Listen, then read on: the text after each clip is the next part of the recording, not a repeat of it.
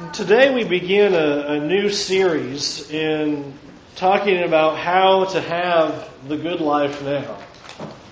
I remember happened, I think, a, a couple of times uh, that I can at least remember. I'm sure my father would say it happened more than that, but I remember uh, there were a few occasions where uh, my father pulled me aside. I'd be a couple of times in middle school, a couple of times in high school, and he sat me down and would, would try to talk to me and, and, want to explain to me some wise words for living and, and explain his experiences, uh, describe some of the things that had happened to him in his life. I remember him telling me, you know, don't let anybody ever borrow your car. That's why you had to ride a motorcycle because he let his friend borrow his car, crashed it, of course, and the insurance goes with the car, and he couldn't afford the insurance anymore. So that put him on a motorcycle and things like that. And, and, and more important things, I remember him trying to teach me about dating. Don't call that girl so often, you know, things like that.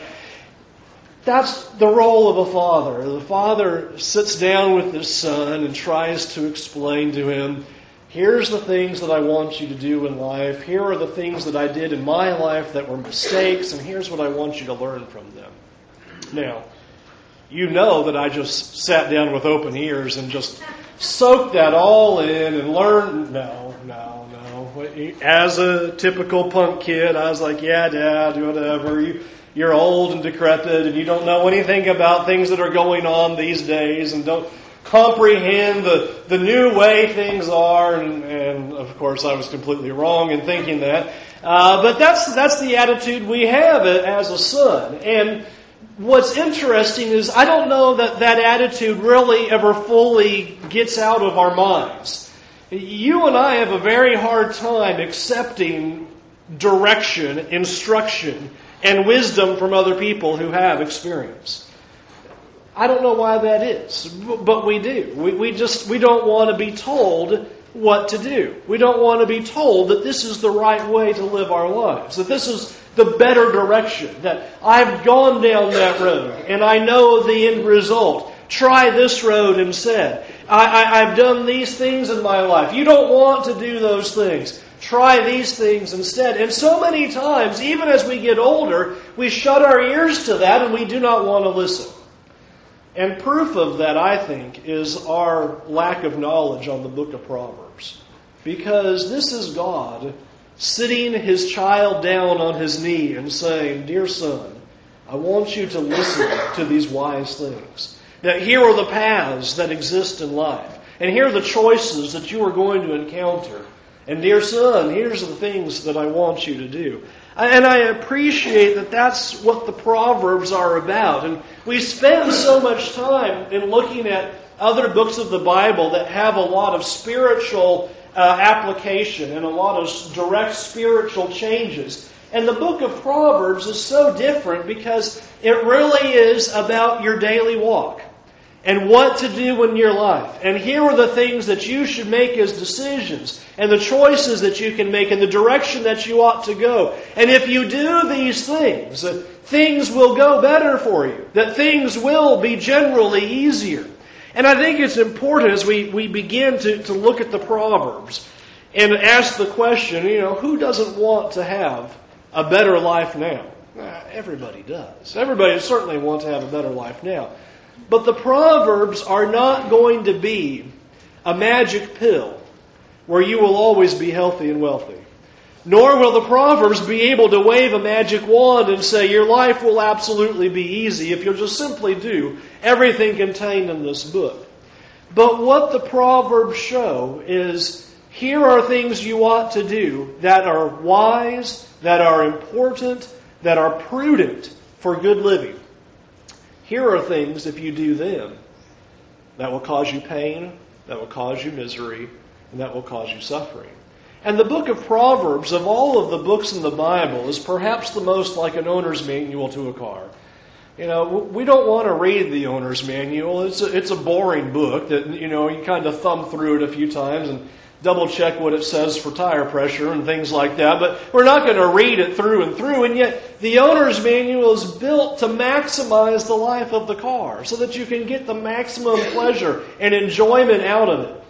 And that's what the book of Proverbs is trying to do. It is parental advice from God, trying to tell us here is how you can have a good life while you are on the earth. I love verse 8, and you can open your Bibles to the Proverbs in the first chapter, but you notice that this is, as I envision it, this is Solomon pulling his, his younger son aside and saying, let me tell you some things. And notice how he's, listen, my son, to your father's instruction. Do not reject your mother's teaching. What we see here is, is this very act happening. It is wonderful that we have the, these proverbs written down for us because what Solomon is doing is saying, I, I know the paths. I, I've gone through it myself. Son, I do not want you to go down these roads that I went down. So listen to my teaching. Do not despise the things that I'm going to tell you. And I appreciate how Solomon has to do that right off the bat as he writes this. I,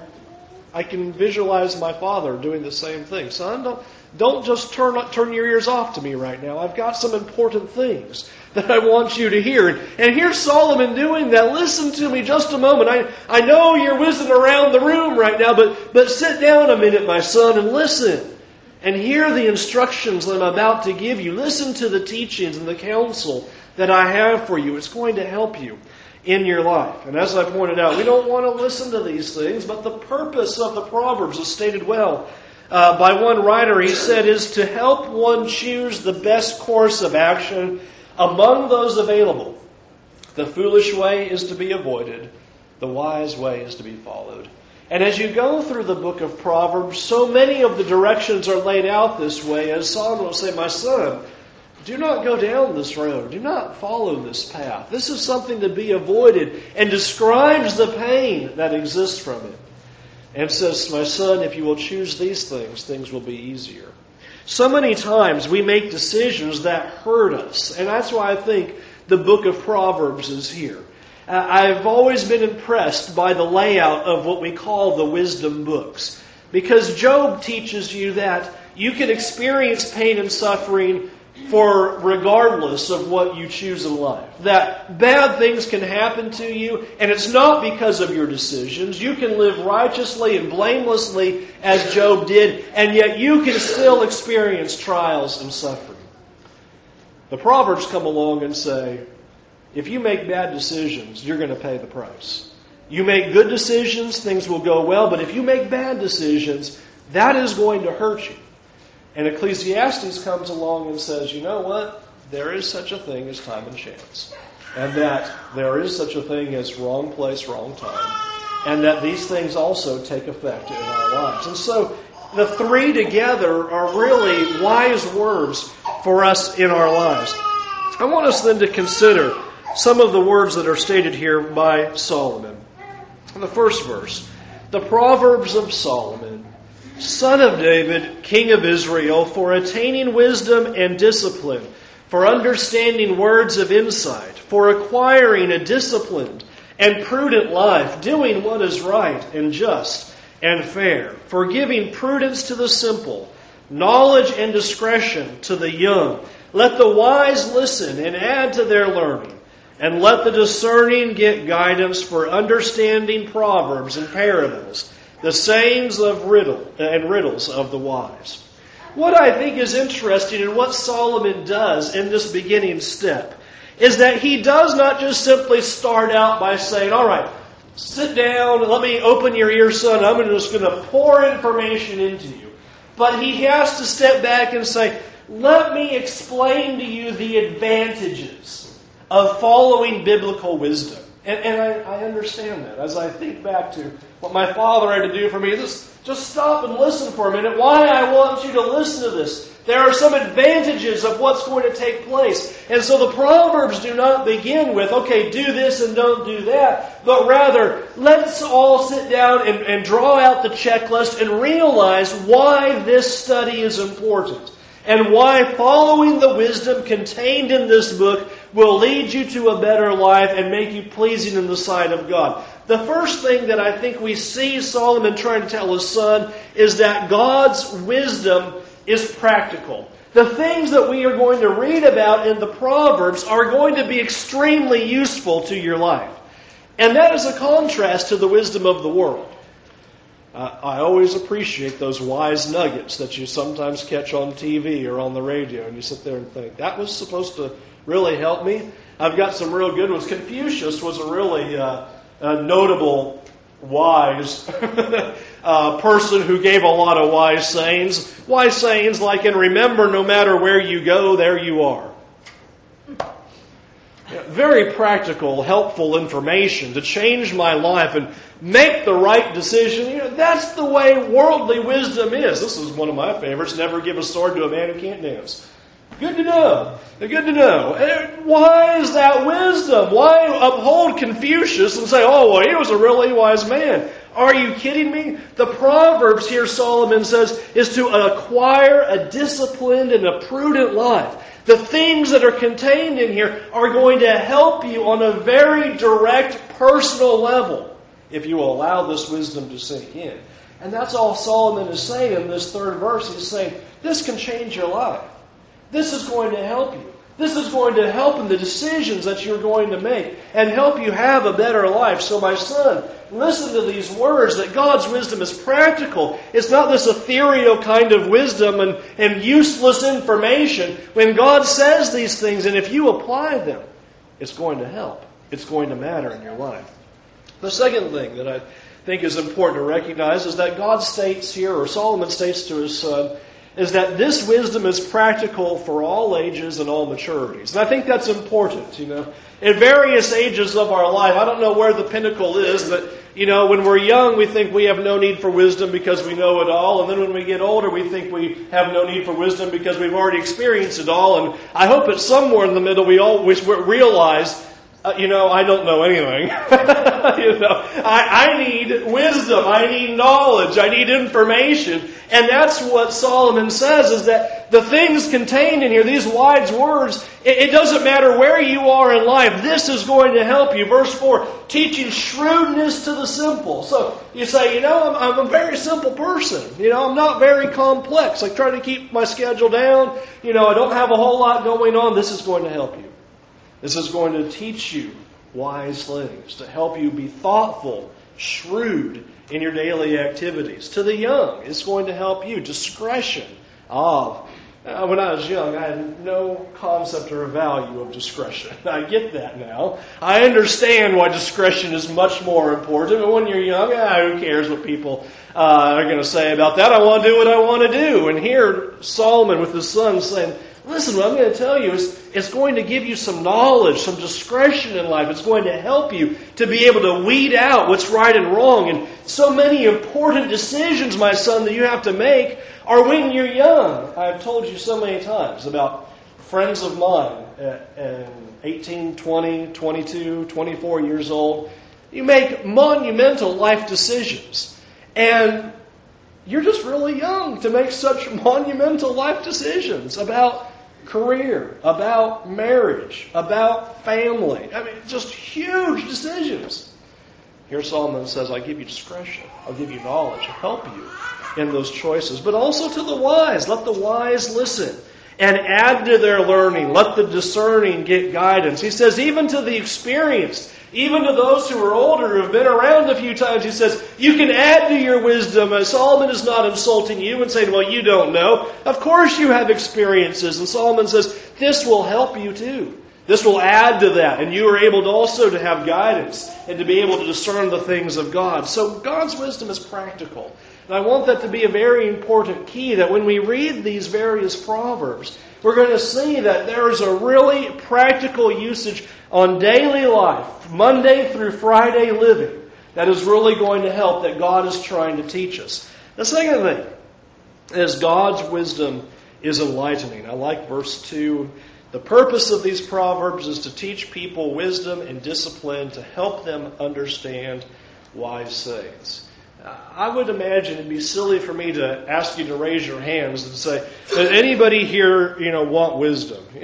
uh, yes, that that that would be an absolute affirmative, and that's all Solomon is saying here in this second verse. Is what I'm about to tell you is going to open the door to wisdom. That these things are the keys to be able to have understanding, to have insight, to have wisdom, that seems to be so unattainable for, in the common world and in our society. Solomon says, if you will listen to my words, my son, if you will listen to our teachings, you will see that you can know, you can learn, you can have the, these doors of understanding opened.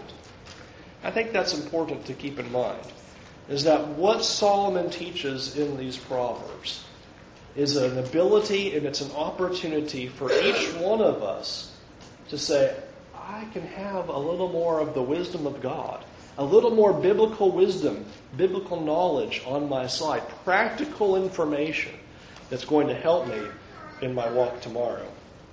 Third, this one I think is really important. God's wisdom stands different from the wisdom of the world because it's moral. And notice in verse 3, he says to receive instruction in wise behavior, in righteousness, justice, and equity. This is a total contrast to the wisdom of the world. The wisdom of the world is about selfishness, about what you can do for your own selfishness, for your own pleasures and your own desires. You know, I'm a, a junkie for reality TV. I just can't, I gotta, if there's some reality show, I'll give it a shot, you know, and see if it's any good or not.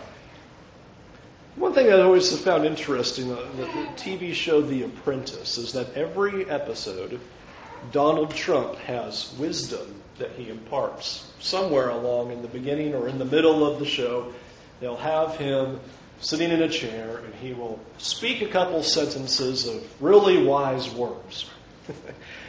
and what comes out every single time is, if you were to boil it down, you got to punch your enemies in the mouth and get on top of them. I mean, that's about what it usually boils down to. Is if you want to succeed, if you want to do well in this life, you got to get them before they get you.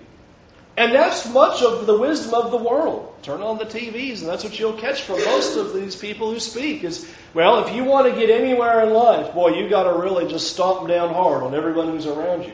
Biblical wisdom is different. Notice it is not for selfishness, but for righteousness, but for justice, but for fairness and equity.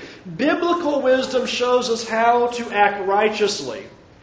And what Solomon is trying to tell his son is that if you will act righteously and follow this wisdom, it is going to have positive benefits on your life. And see, the world tells us an opposite thing. That is, if you only worry about yourself, that's the only way to have positive things happen to you. And Solomon is saying to his son, stop thinking about yourself. Focus on biblical godly wisdom, and that will have a positive impact on your life. And so, a very interesting tactic here that I think Solomon is using with his son. Don't listen to the ways of the world. Don't listen to the common wisdom that you're going to hear. Realize that God's wisdom is going to bring about what is the, some of the greatest ideals that most of humanity can grasp righteousness and equity and fairness and justice. Everything that we all want and state in various declarations. But it doesn't happen through selfishness, it happens through following God. Fourth, I thought this is an interesting sentence here in verse 6 that God's wisdom essentially brings answers. He says, For understanding proverbs and parables, the say, I should say the sayings and riddles of the wise, there in verse 6. I don't believe Solomon is, is saying, now you will be that wise sage guru if you learn this really well, sit on top of a mountain, that people will come and walk up to you and ask, oh, great one, you know, tell me the wise answer to this awful riddle or parable. That's not what he's saying to his son. If, you know, us sons would realize, you know, click, we're not going to listen to that. you know, what is he saying? He's saying here that what this will do is help you with the difficulties of life. The challenges and some of the mysteries and the problems that come up in life, these proverbs, these sayings are going to help you get through them. He's not saying that, well, you're just going to have all the answers in life. Uh, that dare say we'll have all the answers of life. God didn't reveal all the answers to life. But what God is saying is, I can help you get through those difficulties. That if you will follow my words, if you will obey the sayings that I give to you, you will be able to endure the difficulties. You will be able to get through those challenges and accept the mysteries that, ha- that we are handed in life. Now, verse 7 then becomes the key and really uh, is the structure, thesis of this whole book in trying to teach his son how to live the good life while he is on the earth. The fear of the Lord is the beginning of knowledge, but fools despise wisdom and discipline. This is a, a really powerful saying, and, and it's perhaps a, a surprising saying that Solomon does not say, now, if you want to have knowledge and wisdom, what I want you to do is go down to the library and read every single book you can, and read up on the rise and fall of all the world powers, and read up on every historian, and read up on all these books. In fact, I like how he says at the end of Ecclesiastes, the, the reading and writing of books is wearisome. That's not it. Wisdom is not going to be found there. Nor does Solomon say, Now I want you to follow these wise people around for a long time, and that way you'll get wisdom. Just walk in their shadow, uh, be a follower, and, and, then you'll be able to have the, these wise words and wise sayings, and you'll be able to glean this knowledge. It all starts in one place the fear of the Lord. And I really want to emphasize that thought. You and I cannot make wise decisions without the fear of God being first. You and I cannot have a good life, That's what we're using in this, these proverbs. If we cannot have that kind of life, if the fear of the Lord is not the foundation and the starting point. And I really want to emphasize that. It's almost as if Solomon is saying to his son, Son, I don't even want to bother talking to you about the rest of these wise things until you understand that it all starts with fearing God first. And if you do not comprehend that, then there's no point to the rest of the discussion. He just lays it right out the beginning. Let me give you the advantages of this biblical wisdom, how it's going to help you and how it's different from the world. Now, son, here's where it starts. You must fear God. And unfortunately, fools despise it. We don't like to be called fools, do we? it's rather insulting. You know, we read that in the book of Matthew. You know, you call somebody a fool, that's quite quite a slap in the face. Not realizing and accepting the fear of the Lord. Notice the parallel here. We're fools. Always love the, the Proverbs. We'll see that as we go through the Proverbs a lot. Is that Solomon and the other writers write in couplets. And these couplets usually amplify one another. If you understand the first sentence, usually the second sentence either is an amplification of the first or a contrast of the first. And notice that this one has the contrast. Wisdom is going to be found with the fear of the Lord. But fools aren't going to accept that. Instead, fools despise wisdom and discipline. This is the absolute beginning point. I think there's two elements that I want us to discuss with you for a moment about the fear of the Lord. The first is that this requires awe and reverence toward God. I think that's the, one of the, the, the very basic keys of what it means for Solomon to tell his son, I want you to fear God. If you want to have the, the, the, starting point to wisdom, to find the beginning place to knowledge, to be able to have the life that God wants you to have, the first thing you need to do is fear God, and that means some awe and reverence toward the Holy God. We see that throughout the scriptures. Isaiah 8, verse 13. The Lord Almighty is the one you are to regard as holy. He is the one you are to fear. He is the one you are to dread. What was Isaiah saying there? I think what Isaiah was saying, as long as as much as what all the other New Testament writers are trying to say, in fearing God is you have to see yourself for who you are and where you stand before God. I don't believe the things in the Old Testament that happened. So many of those events are, boy, God's a scary God. You know, He's cooking people here and there and barbecues that guy. And I don't think God did that just to be a scary God. That wasn't the point of doing that. He wants us to see where we stand, recognize who we are dealing with. We are dealing with the Almighty God, and you and I are not on the same level with the Lord. And we often do not have the awe and reverence for God in our lives. Because we forget that. We forget where God is. I don't know, maybe it would help if you know, God instituted some of the Old Testament stuff, and anyone who walked through the door without the proper garments would get barbecued. You know, that's that's the way it was in the Old Testament. You, didn't wear this linen thing right. You didn't wear that right. Didn't wash your hands right. Go and do these various sacrifices right. Bam. Duh. What's God trying to teach us? Is a scary God? No. He's saying, respect me. I am God. Respect me. Respect who I am. Show some reverence for the Lord. He is the Creator. And sometimes we just forget that. The fear of the Lord begins with respecting who God is. And the things that God is trying to teach us here, we should not read this, oh, well, you know, that was good for back in 1000 BC, but you know, you know, no. Respect that God knows. The wisdom that he is dealing out in this book is going to help you. Have some awe and respect for that. Man, I bet my father should have slapped me around a few times because I didn't have the proper respect for him. You know, I just thought, oh, he doesn't know anything. He doesn't know what's going on. He doesn't understand dating. I think that's so arrogant. No reference. We do that as punk kids. We grow up and realize, boy, we're fools. Why do we act like that toward God? Sometimes we don't get over it with God. We still act like bratty kids. Respect Him. Show some reverence. Show some awe for who He is. And that's why we see those things in the Old and the New Testament. He's holy. He's different. He's set apart. He's unique.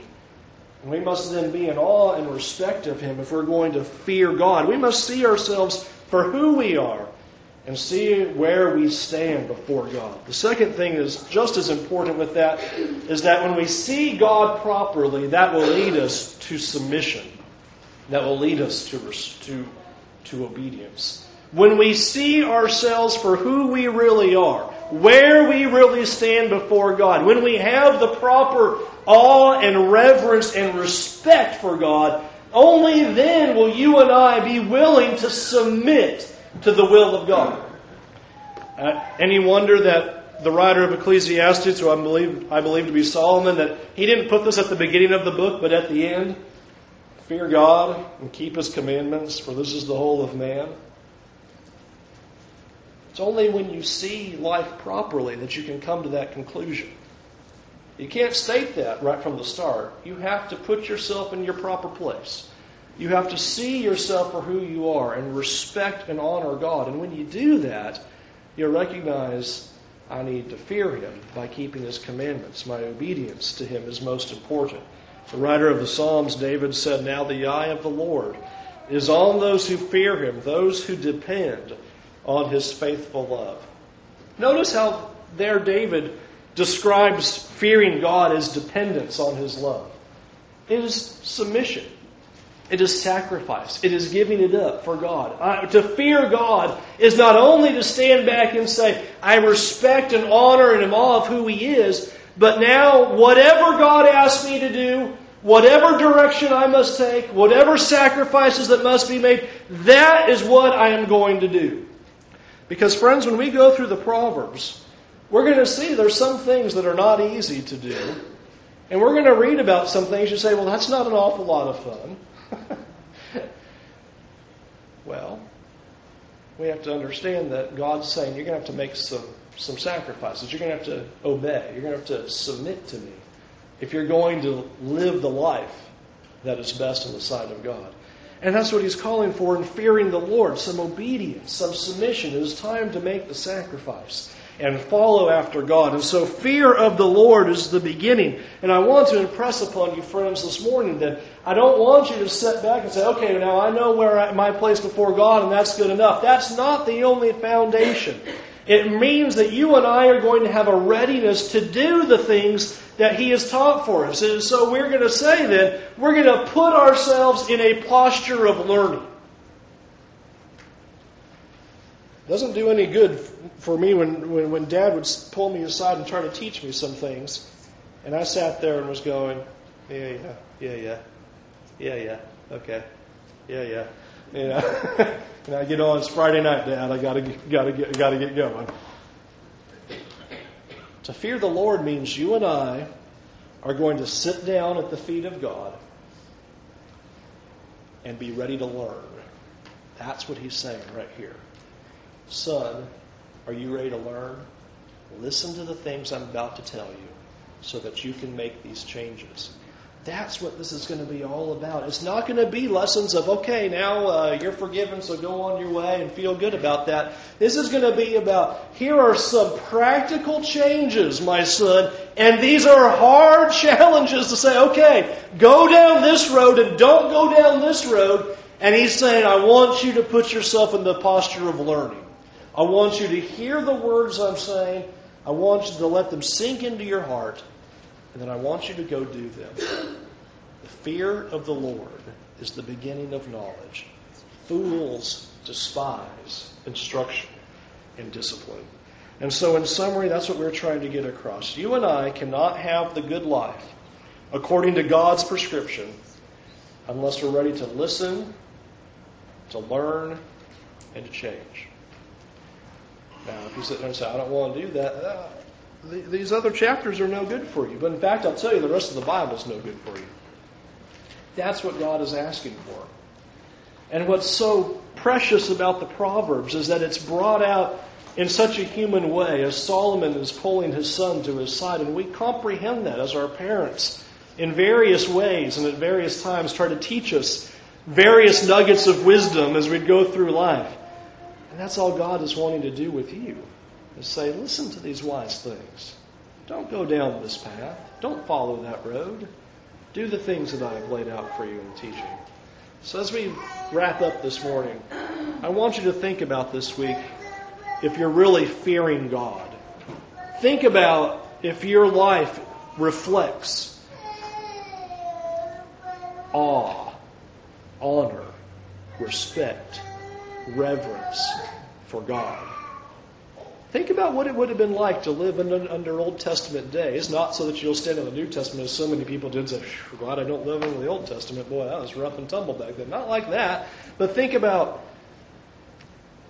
what about my life? Would I be able to say, okay, it looks like the holy life that God wants. It shows reverence before God. It shows respect for Him. It shows Him as the ultimate priority. That's the fear of the Lord that also leads us to submit, to obey His commands.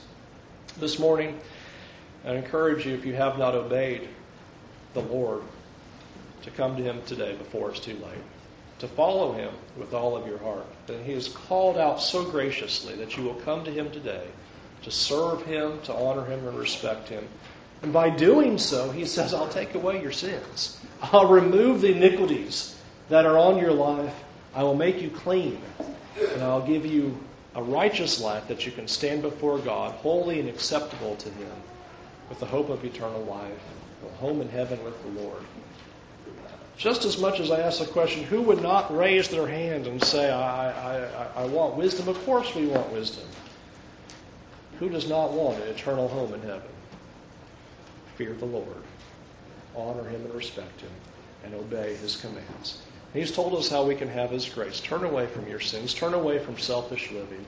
Confess that Jesus Christ is the Lord and be immersed in water for forgiveness of your sins. To ask God to take away those sins. Won't you do that right now while we stand down? We sing.